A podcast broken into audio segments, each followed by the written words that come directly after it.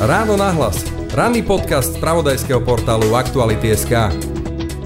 Začína sa týždeň, ktorý vráti na námeste zástupy učiteľov. Učiteľov, ktorí sa cítia podvedení a sklamaní z úpadkových krokov tejto vlády, ako to naformovali vo svojom vyhlásení. O čom hovoria, na to sa bližšie pozrieme s Viktorom Krížom zo Slovenskej komory učiteľov.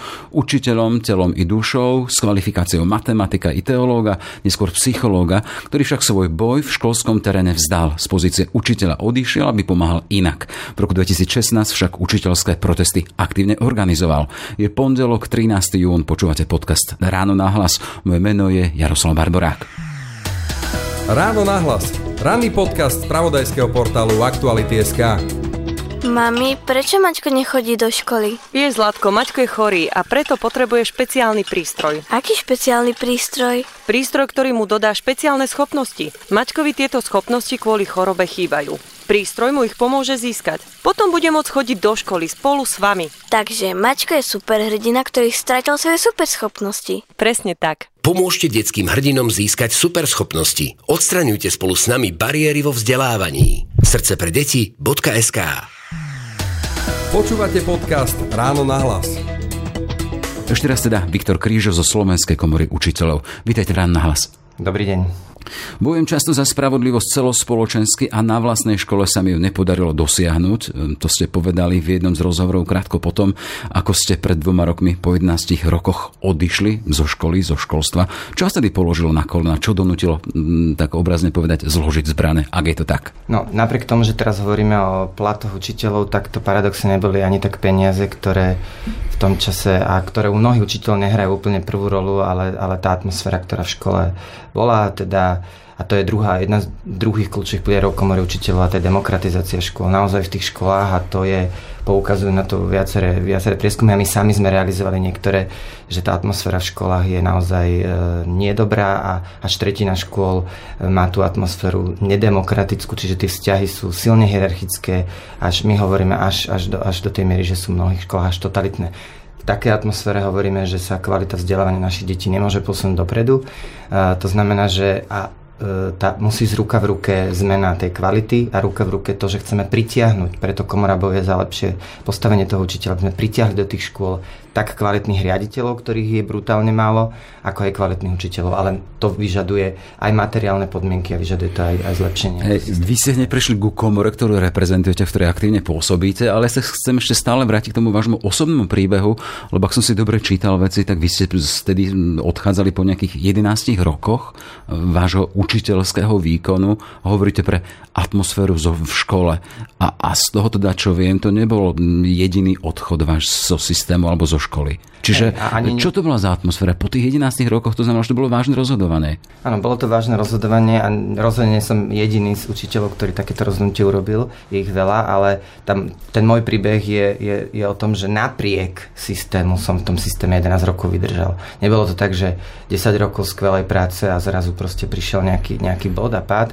Bol to v podstate kontinuálny s nejakými malými výnimkami boj, tak celosystémový, ako aj v tej vnútri tej svojej školy. Bol to prevažne boj s vedením školy, kde vedenie školy proste odmietalo e, nejaký posun dopredu, nejakú participáciu, demokratické prvky. E, častokrát som upozorňoval na nedodržovanie zákonov v rámci pracoviska, ale slušne, korektne som upozorňoval, že teda toto ale učiteľe majú na toto nárok, taký to, toto prináleží tým zamestnancom. Bol som aj v roli zástupcu zamestnancov, bol som člen rady školy a teda som aktívne tie svoje úlohy plnil v tej škole, ale samozrejme bol som za to v podstate prenasledovaný, dovolím si až povedať, lebo boli aj momenty, že som za práve v čase, keď som získal takúto funkciu v rade školy, kde som mal dopad na to, kto bude riaditeľom školy, tak som dostal aj karné opatrenie, ktoré bolo vykonštruované. Čiže naozaj som zažil si v tom školstve veľakrát, že som dostal po len za to, že som proste upozorňoval na nezrovnalosti alebo na, na, na chyby, ktoré teda boli vážneho charakteru. A na aké nezrovnalosti sme mali predstavu? Lebo teda z toho, čo hovoríte, mi to príde tak teda, že vy si tam boli tým nepohodlným prvkom v rámci nejakého systému, v rámci jednotlivej školy. Možno, že riaditeľ sa aj potešil, keď ste odišli. Čiže z, ten obraz, s čím ste boli nespokojní, že to vyústilo až do toho, že ste povedali, že dosť. Hej, dám také konkrétne príklady. Jedna z kľúčových prvkov zákonníka práce je, že zamestnávateľ je povinný prerokovať v podstate všetky zásadné zmeny na pracovisku s zastupcami zamestnancov. Keďže som bol zastupca zamestnancov, zamestnávateľ so mnou neprerokovával a robil si rozhodnutia e, o všetkom, čo sa na pracovisku dialo, od vrátane odmien si robil úplne sám a svojvoľne. A samozrejme, že sme tam nachádzali ako nezrovnalosti. Upozorňoval som, že toto je povinnosť jeho prerokovať to so mnou proste oheň na streche, že som si vôbec dovolil sa, že, lebo to nie je zvyk v školstve, hej. To, že to je v zákonníku práce je jedna vec, ale v školstve je zvyk pri 6000 školách, že sa to proste nerobí, hej, že teda predsa v škole sa nebudeme dohadovať, predsa v škole o tom rozhodne pán riaditeľ. Chceme od učiteľov, aby boli participatívni, aby deťom dali možnosť vytvárať si pravidlá hry v škole a tak ďalej. Toto už všetci vieme, že chceme deťom dať väčšiu slobodu ale zároveň učiteľ je absolútne v tej zborovni neslobodný. Takže ja som naozaj prichádzal s takýmito konkrétnymi vecami, upozoral som na to, že máme nárok na dovolenku, náhradné voľno. Vždy, keď som na to korektne, slušne upozoral, vždy medzi štyrmi očami najprv, potom mailom a potom teda som aj na porade na to upozorňoval, tak proste to bola vždycky cesta do pekla. Ja som samozrejme potom začal viac bojovať celospoločensky, lebo som vedel, že proste keď chcem prežiť v tom systéme vnútri svojej školy, že nemôžem denne na to upozorňovať na všetky tie nezrovnalosti, ktoré sa robia, ale tam nebola ani ochota.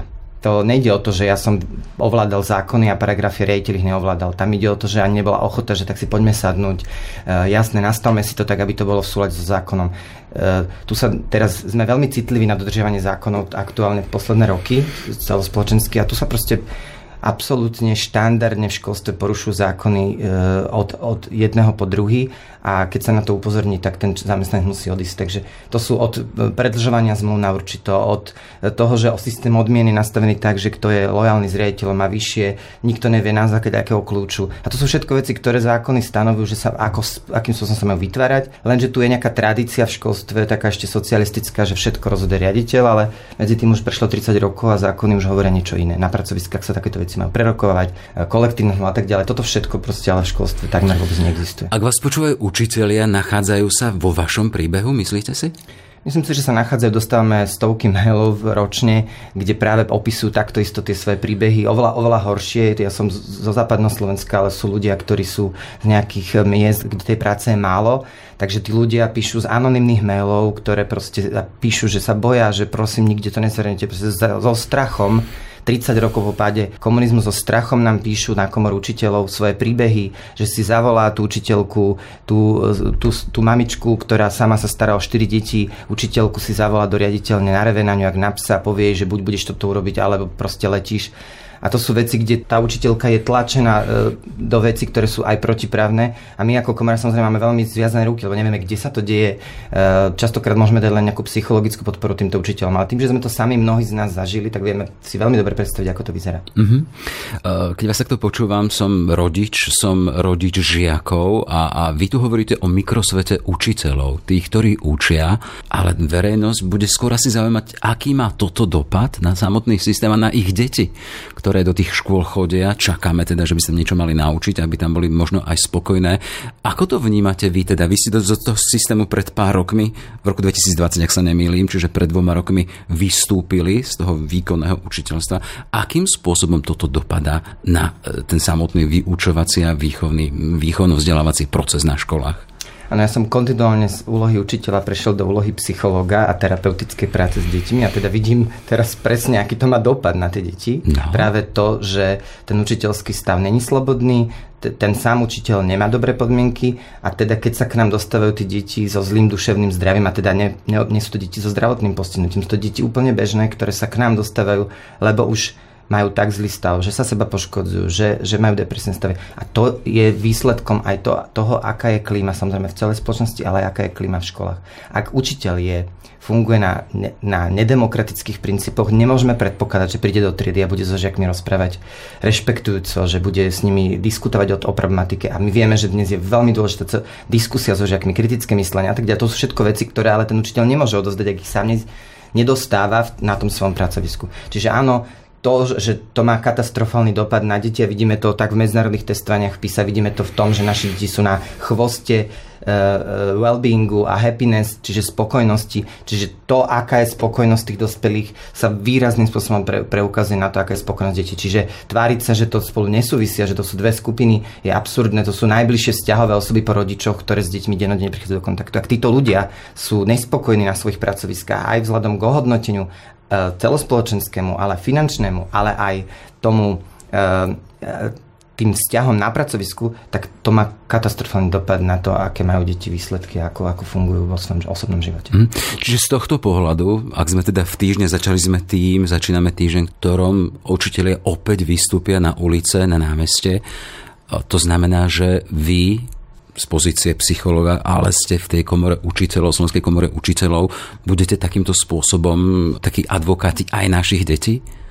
No, rozhodne budeme advokáti e, všetkých detí, pretože e, my často hovoríme e, aj v súvislosti s platmi, s platmi zamestnancov v školstve o zvyšovaní kvality vzdelávania to má priamy dopad, na to sú štúdie, že, má to, že to má priamy dopad aj, aj na zvyšovanie kvality vzdelávania. Neznamená, že teraz, keď zvýšime o 1000% platy, že to bude o 1000% väčšia kvalita vzdelávania, ale tá istá miera e, tej, tej finančného zabezpečenia podpory toho učiteľa ich priláka do školstva, máme väčšiu šancu nastaviť to vzdelávanie kvalitne. Čiže rozhodne to bude mať dopad na to vzdelávanie a bude si to vyžadovať samozrejme ďalšie kroky e, v smere kvality. Ale dnes sa bavíme o tom, že hovoríme o úplne základnej čiare, ktorú potrebujeme e, nastaviť. A druhá vec, čo som chcel povedať, že komora učiteľov nezastupuje len učiteľov, ale zastupuje pedagogických odborných zamestnancov. Ja ako psycholog som stále členom komory učiteľov, pretože komora zastupuje tak pedagogické ako aj odborných zamestnancov, hoci ten názov je skrátený učiteľov, ale pod tým učiteľom. To sú tí rodičia, keď podporujú práve e, tieto iniciatívy, tak podporujú aj psychologov, aj špeciálnych pedagógov, aj logopedov, aj a pedagogických asistentov vychovávateľov, učiteľov v materských školách. Čiže naozaj je to veľké spektrum v umeleckých školách. Je to veľké spektrum ľudí, osobností, ktorí, ktoré tvoria svet okolo našich detí. A, a preto som to chcel z toho užšieho chápania učiteľov, hoci ten názov je taký jednoduchší, že sa všetci hovoríme, že štrajk učiteľov a tak ďalej, ale to je podpora vlastne všetkých tých zamestnancov, ktorí sa podielajú na podpore našich detí. Čiže rozhodne treba povedať, že podpora týchto zamestnancov je zároveň podpora najbližších vzťahových osob vašich detí. 15. jún, to bude streda. Čo sú tie úplne konkrétne veci, ktoré vás priviedli až k tomu, teda, že ste sa rozhodli, že pôjdete do ulic? Lebo teda počúvame v posledných týždňoch politici ako keby vás mali vo svojich ústach. Minister financí hovorí, ochotný dvíhať platy učiteľom, ale zase to politicky podmienuje nejakými ďalšími krokmi svojim koaličným partnerom, sa skavejeme, teda dvíhanie daní. Ste nahnevaní na politikov? na túto vládu? Sme rozhodne nahnevaní, lebo ten náš posledný 2016 naozaj spôsobil, že sa kontinuálne tie platy zvyšovali a za, za, za, prvýkrát sa zastavili vlastne až pri tejto vláde, ktorá ale na rozdiel od tých predošlých výslovne vstupovala práve po tých štrajkoch a protestoch v minulosti, vstupovala naozaj s veľkými slubmi práve smerom k školstvu, dokonca veľmi intenzívne eh, aj v predvolebnej, eh, aj v programom vlastne vlády e, apelovali na, na, na to, že bude školstvo priorita. Tie platy, ako slúbili všetky politické strany, e, ktoré sú dnes vo vláde v koalícii, e, mali sa točiť na, na úrovni niekde priemernej mzdy v národnom hospodárstve. My sa dnes bavíme, ale že, že ten rozdiel 1211 cca, čo je priemerná mzda a ten začínajúci plat 915, že, že my sa stále bavíme o, o rozdiele skoro 300 eur, čiže akoby táto, tu, tu ani 10% zvýšenie platu nás ešte nedostane na ten ich slub, ktorý slúbili. A to teda opisujú v programe vlády, ako budú zvyšovať atraktivitu učiteľského povolania, kvalitu vzdelávania, čo bude vyžadovať ďalšie, ďalšie investície, zvýšenie HDP do školstva ako takého, nielen na platy vlastne pre školstvo sa, sa, sa za tie dva roky zatiaľ neurobilo nič. Chápeme, že bola pandémia, aj preto naozaj tá iniciatíva a tlak prichádza teraz v polovici obdobia, kedy tá vláda sa začína postupne uh, rekonvalescentovať a a, a, a tie, tie, tie výsledky sú len, že počúvame, že sa tu dohadujú politicky a hašteria o tom, kto príde na čel nášho štrajku. Je to, je to absurdné toto vôbec počúvať, že niekto nás podporuje, ale vlastne kto má možnosť o tom rozhodnúť, tak bude si vyrábať videjka a, a selfie a posielať nám to ako podporu. Tak to je, to je nonsens. Na koho konkrétne mierite teraz? Lebo tých videí a, selfie je dosť veľa, z ktorých strán teraz, tak v podstate ktoré vás vyrušili. Počuli, teraz sme to počuli od všetkých štyroch eh, predsedov, alebo teda predstaviteľov uh, od tak uh, od všetkých štyroch politických strán sme počuli posledné týždne, ako školstvo je priorita a tlačovky sme videli jedného ministra, druhého ministra, ďalšej ministerky o tom, ako je školstvo priorita, ako sa idú pokúšať o zvyšovanie platov a, a zväčšenie atraktivity učiteľského povolania, ale teda pre nás je to také smiešné, že, že oni nám to potrebujú oznamovať. My čakáme, že niečo urobia, nie že nám to budú hovoriť. V tých oficiálnych vyhláseniach e, sa píša, píšete teda, že učiteľe sa cítia podvedení, to citácia, a hovoríte tam o úpadkových krokoch tejto vlády. Keď sme mali byť konkrétni, v čom ste podvedení a v čom táto vláda koná úpadkovo. Tá základná premisa je tá, ktorá bude aj e, predmetom toho protestu a to je, že celkové zvyšovanie atraktivity učiteľského povolania proste a, a, a zvýšenie HDP do školstva proste ne, nestúpa, tak ako táto vláda slúbila a vzhľadom k tomu, že prudko stúpa inflácia, tak vlastne my sa prepadávame systémovo dole ešte. Čiže nie len, že stojíme, ale od toho roku 2020, kedy bolo posledné zvýšenie platov 1. januára, ešte za predošlé vlády, tak vlastne došlo k 11% úpadku. Čiže my my sme pod ešte viac, ako by sme mali byť. Čiže to je prvý, to je, to je prvý problém. A druhý problém je, a ten sa týka viac rezortu školstva, Komora učiteľ za dva roky nebol minister školstva schopný si s nami sadnúť a diskutovať s nami, napriek tomu, že sme jedna z najvýznamnejších organizácií, ktorá sa venuje problematike tak legislatívy, ako aj rôznych nuancí v legislatíve. Boli sme svedkami troch zákonov, ktoré sa tu tvorili a boli okolo toho veľké protesty, vyhlásenia z rôznych strán, e, že sú tie zákony zle nastavené, nekvalitné. Čiže my sme tu svedkami toho, že ministerstvo dnes školstva deklaruje ako proste na strane učiteľov, ale my sme dva roky nevideli jediný reálny krok zo strany ministerstva školstva. Minister nie schopný za rok zabezpečiť tablety, ktoré dostal z Európskej únie React EU 40 miliónov. Ide 50 miliónov od septembra do školstva z eurofondov na vzdelávanie učiteľov. Dva roky ho prosíme, aby nastavil kvalitný systém vzdelávania. Nemáme kvalitné vzdelávanie pre našich učiteľov. Ministerstvo vie presne, ktoré konkrétne kroky opakujeme, verklikujeme roky a napriek tomu si s nami nesadlo, napriek tomu s nami systémovo neurobilo žiaden krok pre veci, ktoré ani financie nevyžadujú. To je to najsmutnejšie. Tu sú veci, ktoré minister školstva vie urobiť lusknutím prsta, ktoré sme ho žiadali a opakovane žiadame a veriklikujeme. Minister školstva to ignoruje a teraz, keď zrazu platy sa stavajú politickou témou, tak zrazu je plná tlačovka o toho, jak on chce podporiť učiteľov. Čiže on s nami nerokoval za celé dva roky, nesedel s nami za jedným stolom, založil nejaký poradný orgán, ktorý zasadal prvýkrát, zvolil tam štátu, a vtedy nezasadal, ktorý minister len chcel deklarovať, jak spolupracuje. Proste naozaj tá spolupráca je horšia, čo je absurdné, horšia ako bola v minulosti a to to skutočne sme očakávali práve, mali sme veľkú nádej, že minister školstva bude s komorou učiteľov intenzívne spolupracovať, deje sa presne opak. Hej, hovoríte o tom, že stačilo by, keby minister školstva luskol prstom a menili by sa veci. Znamená to, že nevie lusnúť prstom, je neschopný? Podľa mňa ľudia okolo neho sú není kompetentní a schopní, nemá v podstate mnohých ľudí, hľadajú neustále pracovníkov na jednotlivé odbory, pretože nevedia naplniť len vlastných zamestnancov. Prichádzajú tam ľudia neskúsení z oblasti nejakého riadenia eh, a tí ľudia sa tam na, na, za pochodu učia veci a, a my s nimi rokujeme, keď s nimi rokujeme v rámci napríklad rozprových konaní eh, s tými jednotlivými zamestnancami, je to smutný pohľad toho, že nerozumejú ani len tomu, čo by mali oni sedieť a obhajovať z druhej strany. Čiže máme naozaj, my sme v podstate my sme sa komora stali šedým ministerstvom, my vlastne robíme ich prácu za re, relatívne dobrovoľnícke zadarmo a oni, my sme teraz si dali vypýtať napríklad, koľko stojí marketingová komunikácia ministerstva. 339 tisíc eur ročne ich stojí marketingové oddelenie, kde majú 10 zamestnancov. Komora učiteľov má tro, e, pár ľudí, čo po večeroch tam nahádzajú na Facebooky a máme viac, väčším spôsobom podporujeme zmeny v školstve a pripomienkujeme zákony, my im opravujeme chyby v zákonoch, ktoré nie sú schopní tým ansamblom, ktorý majú. A ich celá robota je robiť PR na železnej studničke, deň deti organizovať. To je absurdné, že to, čo by mali robiť rádoví učiteľa, to si robí ministerstvo ako PR a tu ich prácu, kde majú naozaj ukázať v zákonoch a v konkrétnych krokoch nejaké zmeny k zlepšiemu, tak tam proste oni sú úplne. Hej, pán Kryžu, pýtal som sa na to teda, že či je minister neschopný. Vy ste dali výhybku a ho začali ste hovoriť ano. o jeho okolí. Ano. Znamená to, že on je obrazom svojho týmu? Rozhodne je obrazom svojho týmu a rozhodne už po dvoch rokoch si dovolím povedať, že je nekompetentný na riadenie toho rezortu. A čakali by ste od premiéra, aby konal? Tak e, nie, nie sme politickou organizáciou, sme vyzývali niekoho uh, nominovať. My sme vždy hovorili, že, je, že rezort školstva má patriť tej e, strane alebo tej politickej, e, ktorá, bude, ktorá potom vie aj reálne tie kroky do, dosiahnuť, či už na, na úrovni financií. V podstate sa stalo presne to, čo sa stalo aj za predošlej vlády, že to dostal na, v podstate jedna z najmenších strán, ktorá nemala v tom čase akoby, a vyzerá, že stále nemá vplyv a dosah na, na, na to, čo sa, čo sa schváli v, na koaličnej rade. Čiže školstvo je opäť na pokraji toho záujmu proste ako vlády. Čiže pre nás je to tá podobná situácia, ako bola aj v minulosti. Hej, len vychádzam z toho teda, že tých požiadaviek, ktoré sú doteraz von, nikdy tam nefigurovalo, teda, že by ste žiadali, alebo boli ste za to, aby minister nejakým spôsobom odstúpil, alebo keď hovoríte, že neschopný, aj obrazom svojho neschopného okolia, aby odstúpil tam skôr hovoríte, že chcete stretnúť s ministrom financí, s premiérom a s prezidentkou, kde by ste chceli otvárať témy. Znamená to, že tie stredajšie e, zhromaždenia budú žiadať aj hlavu ministra školstva?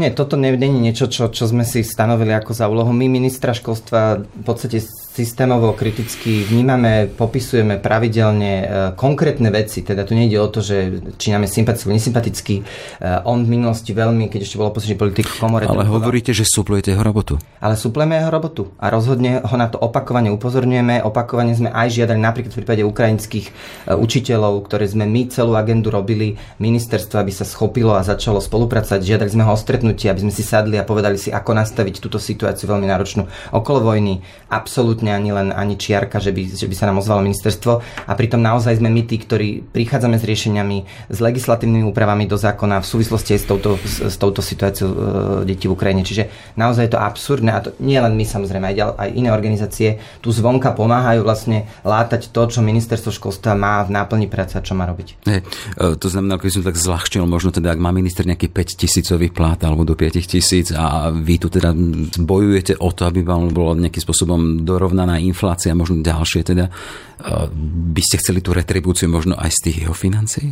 Tak keď sme prepočítali, čo stoja len tí marketingoví zamestnanci, tak to je okolo 2000 v hrubom plat, ktorí, to sú ľudia, ktorí pracujú na ministerstve na tomto jeho marketingovom delení a učiteľia, ktorí tu majú dopad na výchovu celej novej generácie, sa bavíme o 915 euroch, tak ako si hovorím, že očakával by som teda dvakrát tak kvalitnú prácu, hej E, tá, ten výsledok je, že vidíme len PR videjka a fot, fotky Instagramové, namiesto toho, aby sme videli skutočne nejaké systémové zmeny pre, pre zvýšenie kvality vzdelávania. Čiže vidíme fotografie pána ministra zo škôl s maturantami, e, pani štátnej tajomničky, ale vlastne skutočne tú prácu, ktorú žiadame a na ktorú upozorňujeme kriticky, tam, tam vidíme minimálne zmeny. Takže áno, ak niekto za, za dvoj, troj, štvornásobný plat robí niečo, čo nemá dopad na zvýšenie kvality vzdelávania, potom ľudia s 915 eurovým alebo 1200 eurovým platom robia vlastne robotu ešte aj za ministerstvo, tak je to skutočné zamyslenie, že či tí ľudia sú kompetentní robiť tú svoju prácu. Mm. Ale zase z druhej strany, keď sa pozrieme teda aj možno očami rodičov, e, tí zaznamenali napríklad len počas pandémie, teda, že s tými deťmi, ktoré mali dostávať e, tú pozornosť zo strany školy, učiteľov triedných, tak tá najväčšia tercha bola hlavne na učiteľoch to všetko, čo musíme s nimi preberať, to je teda z mojej strany aj výčitka niektorým učiteľom, teda, že mali by robiť možno aj oni viac. No, e, ja sa rozhodne nechcem zastávať, že, že sa nestalo veľa chyb počas pandémie. Rozhodne to bol šok pre všetkých, vrátane riaditeľov, učiteľov, ale aj teda rodičov a naozaj rodičia boli mnohom hrdinovia týchto dní, keď museli vlastne akoby prevzieť mnohé role, ktoré im neprináležia. Čo chcem však povedať, že vidíme po tých dvoch rokoch výrazne zhoršenie práve to duševné zdravie tak učiteľov, ako aj žiakov a rodičov.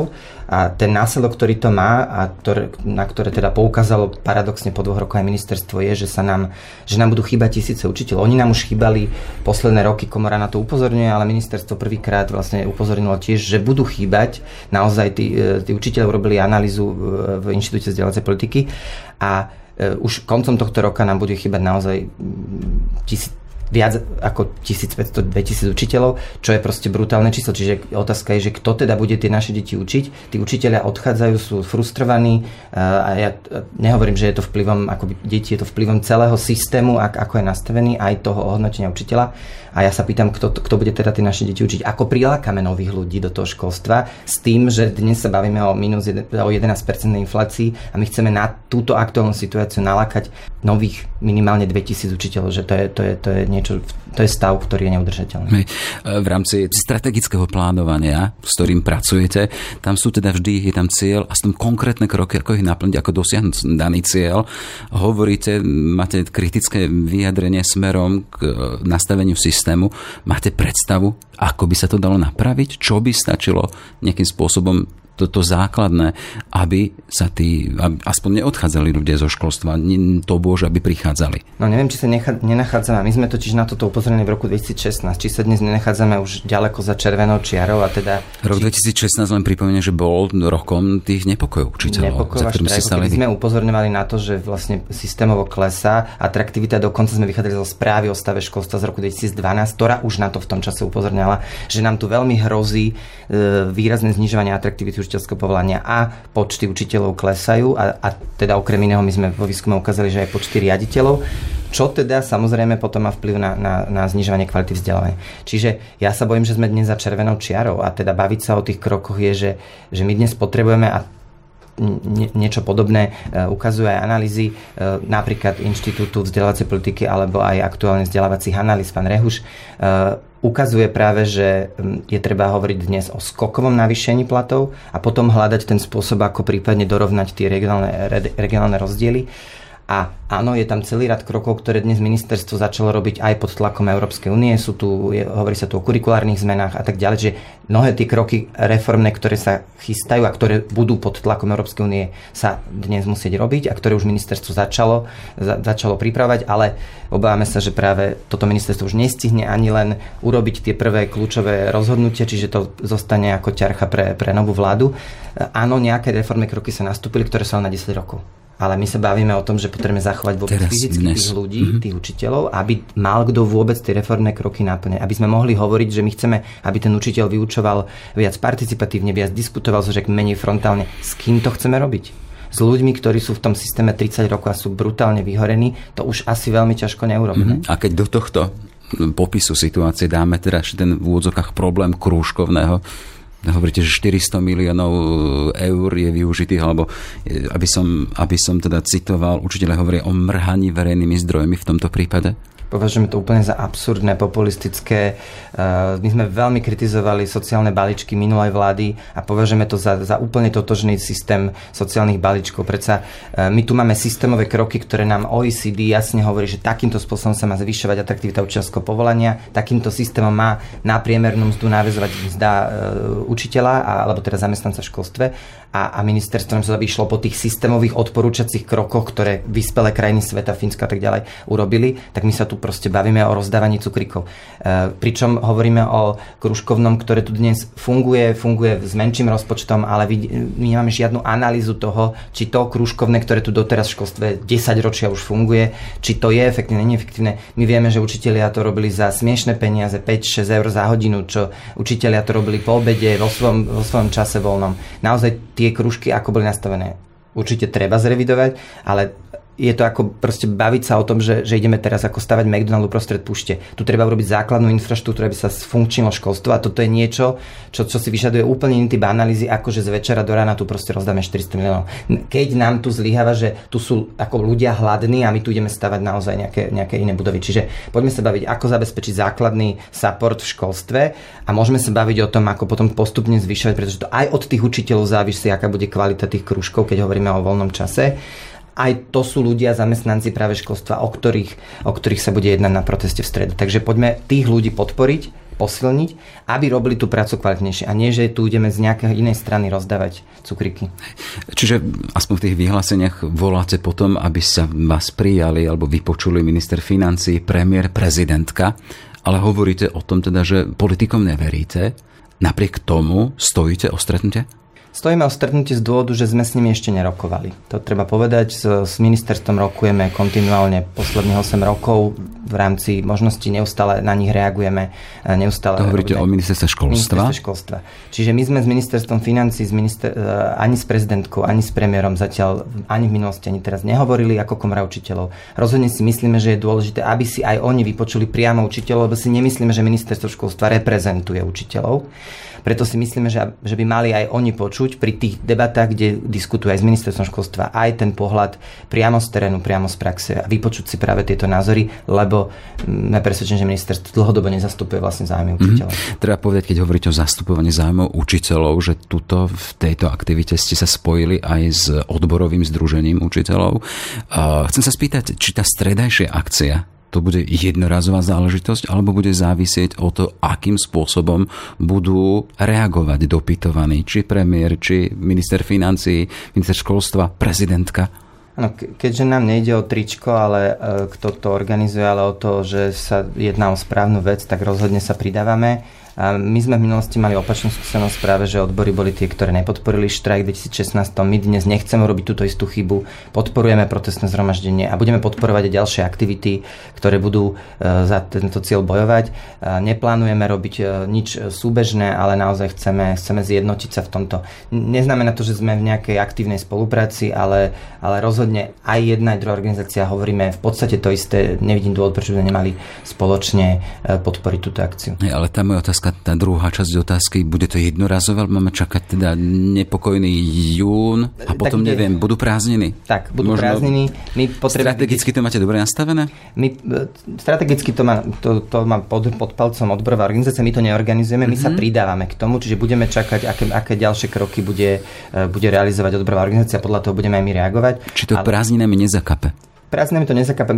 Takto, takto to bolo veľakrát, že sa pred prázdninami práve ozvali uč- učiteľi a následne v septembri bola naozaj, a takto to bolo aj v 2014 aj 2012, čiže naozaj si nemyslím, že to je dobre sa pripomenúť práve pred tými letnými prázdninami, nechať tým politikom čas, aby si mohli premyslieť, či chcú naozaj ukázať v septembri, e, otvoriť nový školský rok s, s nejakým konkrétnymi, e, konkrétnou podporou toho školstva. Čiže naozaj vnímame to, že je to veľmi dobrá výzva a veľmi dobrý čas pred prázdninami sa pripomenúť, nechať ten čas a počkať si, že čo príde v možno v najbližšom horizonte mesiaca, možno, možno myslím si, že viac ako mesiac nepotrebujeme čakať na tú reakciu, aká bude. Ja myslím, že tá reakcia bude pomerne rýchla a veríme a máme nádej, že, že, že tieto, uh, toto aktuálne zoskupenie, ktoré slubovalo, že chce do školstva investovať, že naozaj urobí nejaký intenzívnejší krok smerom k podpore. A ešte teda streda jednorazová akcia, alebo máme čakať streda ďalšie? akcia a tak je to ohlasené a čaká sa na odpoveď a reakciu zo strany uh, vlády. Uh, následne sa budeme koordinovať nejakým ďalším aktivitám. Toľko teda Viktor Krížo zo Slovenskej komory učiteľov. Nech sa darie a budeme čakať, akým spôsobom sa poriešia tieto problémové záležitosti v odbore školstva. Pekný deň. Ďakujem pekne. Všetky podcasty z pravodajského portálu Aktuality.sk nájdete na Spotify a v ďalších podcastových aplikáciách.